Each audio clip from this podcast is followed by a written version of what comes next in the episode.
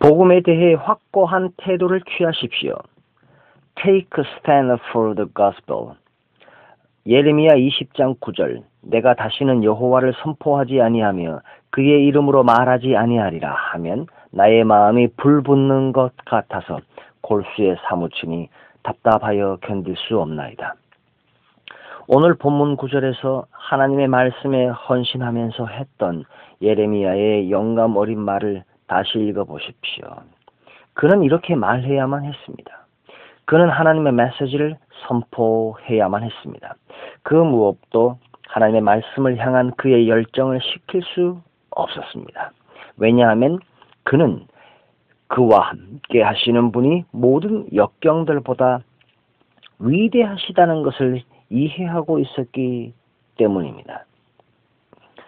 그러나 당신은 당신의 환경이나 어쩌면 당신의 가정, 일, 그리고 당신의 도시와 나라를 보고 나는 이곳에 하나님의 영광을 가져다 줄 것입니다. 나는 복음을 전하고 하나님의 왕국이 사람들의 심령에 세워지는 것을 볼 것입니다. 라고 말해왔을지도 모릅니다.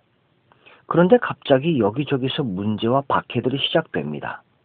그럴 때에 강하고 담대하십시오. 겁을 먹고 도망치지 마십시오. 복음에 대해 확고해지십시오. 올해 어떠한 도전이 여러분에게 닥쳐올지도 모릅니다. 그 도전이 닥쳐올지라도 그동안 당신이 해왔던 것들 이상으로 영혼 구원을 당신의 최우선 순위로 두십시오. 당신의 가장 큰 갈망과 추구가 주님의 이름을 찬양하고 그분의 영광을 알리는 것이 되게 하십시오. 당신이 어떠한 고난과 역경이 다가올지라도 주님의 이름을 전하는 것을 절대로 포기하지 마십시오. 고린도전서 9장 16절 말씀을 보면 내가 복음을 전할지라도 자랑할 것이 없음은 내가 부득불할 일임이라. 내가 만일 복음을 전하지 아니하면 내게 화가 있을 것이로다. 오늘 예레미야 20장 9절 말씀을 다시 한번 봅니다. 내가 다시는 여호와를 선포하지 아니하며 그의 이름으로 말하지 아니하리라.